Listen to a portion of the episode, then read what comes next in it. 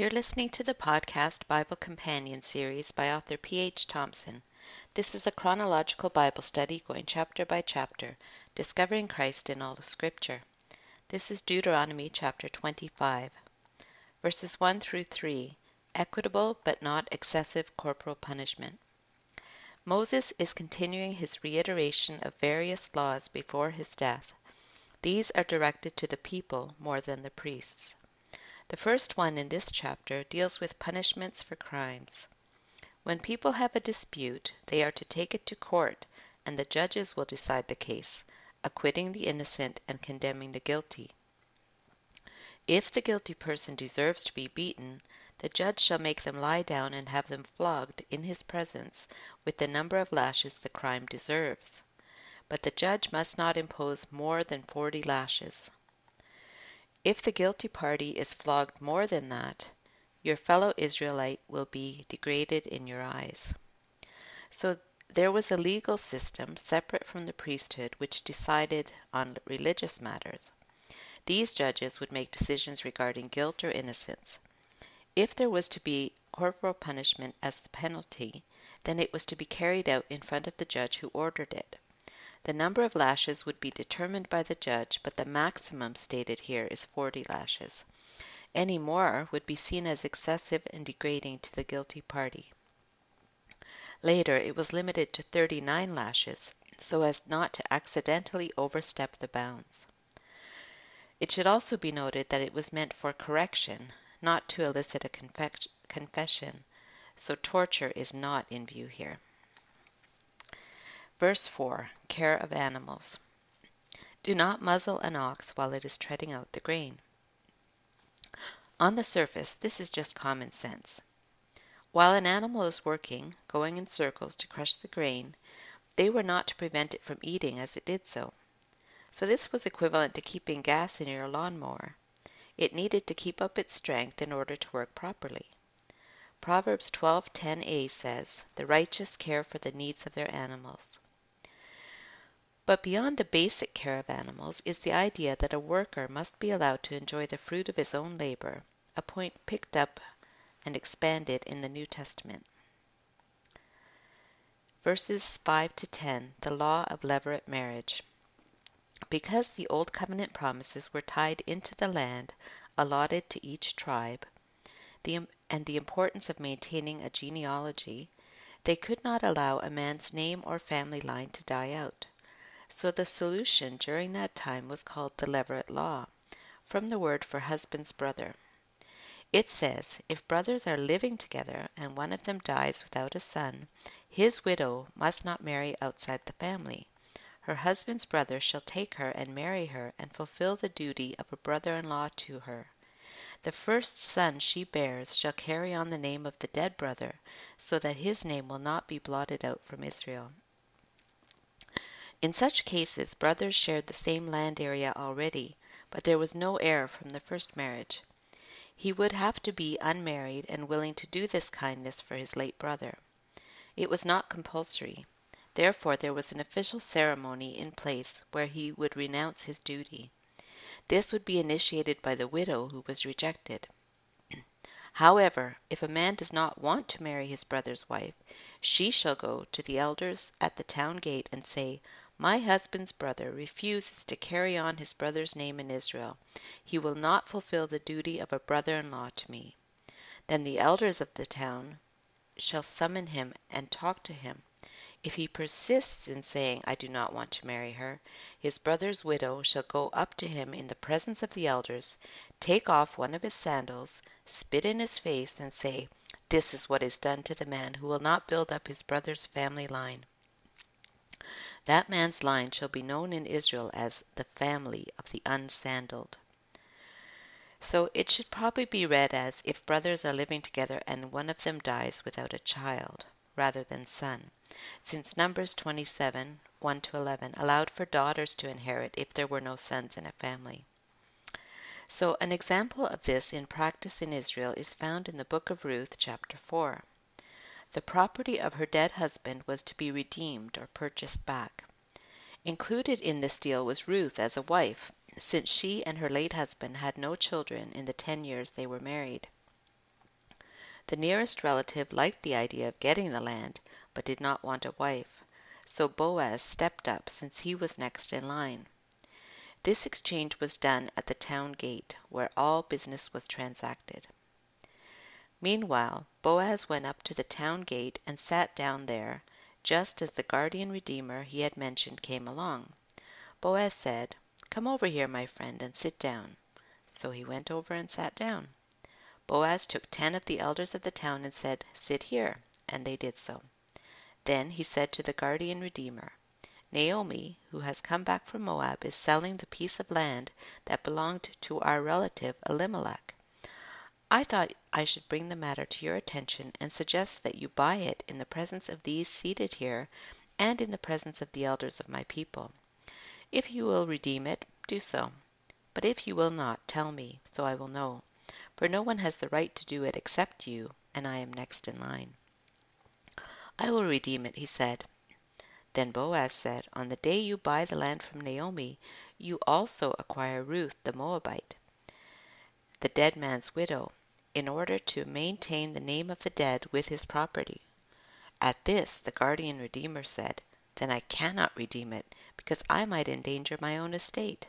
You redeem it yourself. I cannot do it. Now in earlier times in Israel, for the redemption and transfer of property to become final, one party took off his sandal and gave it to the other. This was the method of legalizing transactions in Israel. So the guardian redeemer said to Boaz, Buy it yourself. And he removed his sandal. Then Boaz announced to the elders and all the people, Today you are witnesses that I have bought from Naomi all the property of Elimelech, Kilion, and Mahlon.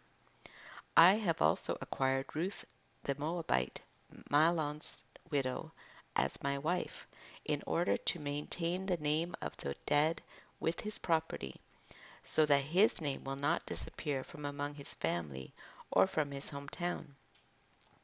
Today you are witnesses. Then the elders and all the people at the gate said, We are witnesses. May the Lord make the woman who is coming into your home like Rachel and Leah, who together built up the family of Israel. May you have standing in Ephratah and be famous in Bethlehem. Through your offspring, the offspring the Lord gives you by this young woman, may your family be like that of Perez, whom Tamar bore to Judah. So the only difference in this case was no one spat in his face. Such a thing was seen as a disgrace. See Numbers 12:14. He only had to remove his sandal. I like to remember it this way. To be sandalless is scandalous. I suppose he had to hop home on one foot. And the wonderful thing about the story of Ruth is that the blessing they bestow on Ruth comes true, since she is the great grandmother of King David. Verses 11 to 16 Miscellaneous Laws. If two men are fighting and the wife of one of them comes to rescue her husband from his assailant, and she reaches out and seizes him by his private parts, you shall cut off her hand, show her no pity. So this is the only example of mutilation in the Pentateuch for this immodest act. And again, we don't know if such an instance ever occurred. Do not have two differing weights in your bag, one heavy, one light. Do not have two differing measures in your house, one large, one small. You must have accurate and honest weights and measures, so that you may live long in the land the Lord your God is giving you. For the Lord your God detests anyone who does these things, anyone who deals dishonestly. So this is an admonition to honest business practices, discouraging cheating one another. It is also another example of a situation where God says he hates or detests anyone who does these dishonest things rather than just condemning the sin itself. Verses 17 to 19 destroy the Amalekites. Finally, they're told, Remember what the Amalekites did to you along the way when you came out of Egypt. When you were weary and worn out, they met you on your journey and attacked all who were lagging behind. They had no fear of God. When the Lord your God gives you rest from all the enemies around you in the land he is giving you to possess as an inheritance, You shall blot out the name of Amalek from under heaven. Do not forget. So Amalek was a grandson of Esau. So the animosity and hostility prophesied between the nations founded by Jacob and Esau was still ongoing. They are still on their journey to the promised land, about to enter and fight many enemies. This generation would still remember the Amalekites who picked off the stragglers who couldn't keep up with the larger group. This was recorded in Exodus 17 8 to 16. God did not look favorably on them for this. So he would ensure that justice was done through his people. He planned to wipe them out completely. This would not be done until the time of David, recorded in 1 Samuel 30, because Saul had failed to do it when commanded. However, some descendants of the 400, uh, 400 who fled that battle became the descendants of um, Agag or Agagites. So during the time set in the book of Esther, while they were in exile, their mortal enemy was Haman the Agagite while Mordecai was a Benjamite who was a relative of King Saul. So the conflict carried on all those generations later, as God had said. The Lord will be at war against the Amalekites from generation to generation. Scarlet threads. So, what scarlet threads or hints of Jesus Christ or application to the gospel do we find in this chapter? For corporal punishment of a crime the maximum number of lashes could not exceed forty. Later on, in order to avoid exceeding the number forty by miscounting, they would err on the side of leniency and stop at thirty nine lashes. We see this with the Apostle Paul, who says, Five times I received from the Jews forty lashes minus one. So they were not to muzzle an ox as it treads out the grain. Paul uses it to explain that it is not just about animal welfare, but teaches that preachers should be free from working at secular jobs so they can focus on the gospel. Therefore, they should be paid by the congregation. He also uses the example of priests who eat the food offered in sacrifice. This is part of their job. He says, This is my defense to those who sit in judgment on me. Don't we have the right to food and drink? Don't we have the right to take a believing wife along with us, as do the other apostles, and the Lord's brothers, and Cephas? Or is it only I and Barnabas who lack the right to not work for a living? Who serves as a soldier at his own expense? Who plants a vineyard and does not eat its grapes? Who tends a flock and does not drink the milk? Do I say this merely on human authority? Doesn't the law say the same thing? For it is written in the law of Moses, Do not muzzle an ox while it is treading out the grain. Is it about oxen that God is concerned? Surely he says this for us, doesn't he? Yes, this was written for us because whoever plows and threshes should be able to do so in the hope of sharing in the harvest. If we have sown spiritual seed among you, is it too much if we reap a material harvest from you? If others have this right of support from you, shouldn't we have it all the more? But we did not use this right. On the contrary, we put up with anything rather than hinder the gospel of Christ. Don't you know that those who serve in the temple get their food from the temple, and those who serve at the altar share in what is offered on the altar?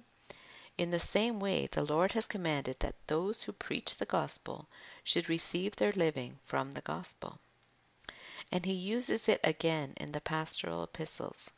The elders who direct the affairs of the church well are worthy of double honor, especially those whose work is preaching and teaching. For Scripture says, Do not muzzle an ox while it is treading out the grain, and the worker deserves his wages.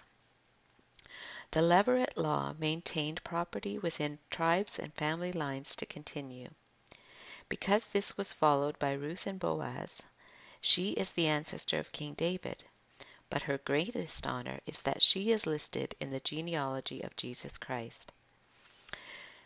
In Mark 12, 18 to 27, Jesus was asked a theological question because the Sadducees wanted to discredit him as a, so, as a teacher. So they presented him this unlikely scenario. Teacher, they said, Moses wrote for us that if a man's brother dies and leaves a wife but no children, the man must marry the widow and raise up offspring for his brother. So this was a reference to this Levirate law in Deuteronomy 25 to preserve family and tribal names and inheritances. The Sadducees appealed only to those scriptures written by Moses. They also knew Jesus had a high regard for Scripture and would not likely contest anything said by Moses. Now, there were seven brothers. The first one married and died without leaving any children. The second one married the widow, but he also died, leaving no child. It was the same with the third. In fact, none of the seven left any children. Last of all, the woman died too. At the resurrection, Whose wife will she be, since the seven were married to her? By presenting such a scenario, they were trying to make Jesus' belief in the resurrection appear foolish. Jesus replied, Are you not in error, because you do not know the Scriptures or the power of God? When the dead rise, they will neither um, marry nor be given in marriage. They will be like the angels in heaven. They were ignorant of Scripture and God's ability to miraculously raise the dead.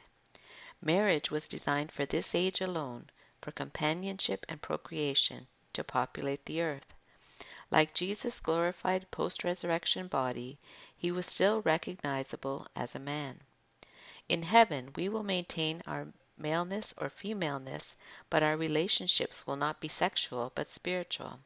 We will be like angels in the sense that they are spiritual beings who will not die. Since they don't reproduce, they have no need of marriage. Here Jesus exposed another error, their lack of belief in angels. Moses reminded them to maintain honest business practices. There are many scriptures about this. We are to be faithful stewards of the things entrusted to us. During this time of conquest they had physical enemies they were to defeat. We no longer deal with sinners in that way, since our enemies are now spiritual. We are part of the army of God, armed with the armor of God, fighting the good fight of faith through many tribulations, until the day when we rest from our labors and receive our reward and return victorious with Jesus Christ. You've been listening to the podcast Bible Companion series by author P.H. Thompson. If you enjoyed this podcast, please subscribe and comment. Continue listening for Deuteronomy chapter 26. May God bless the study of His Word.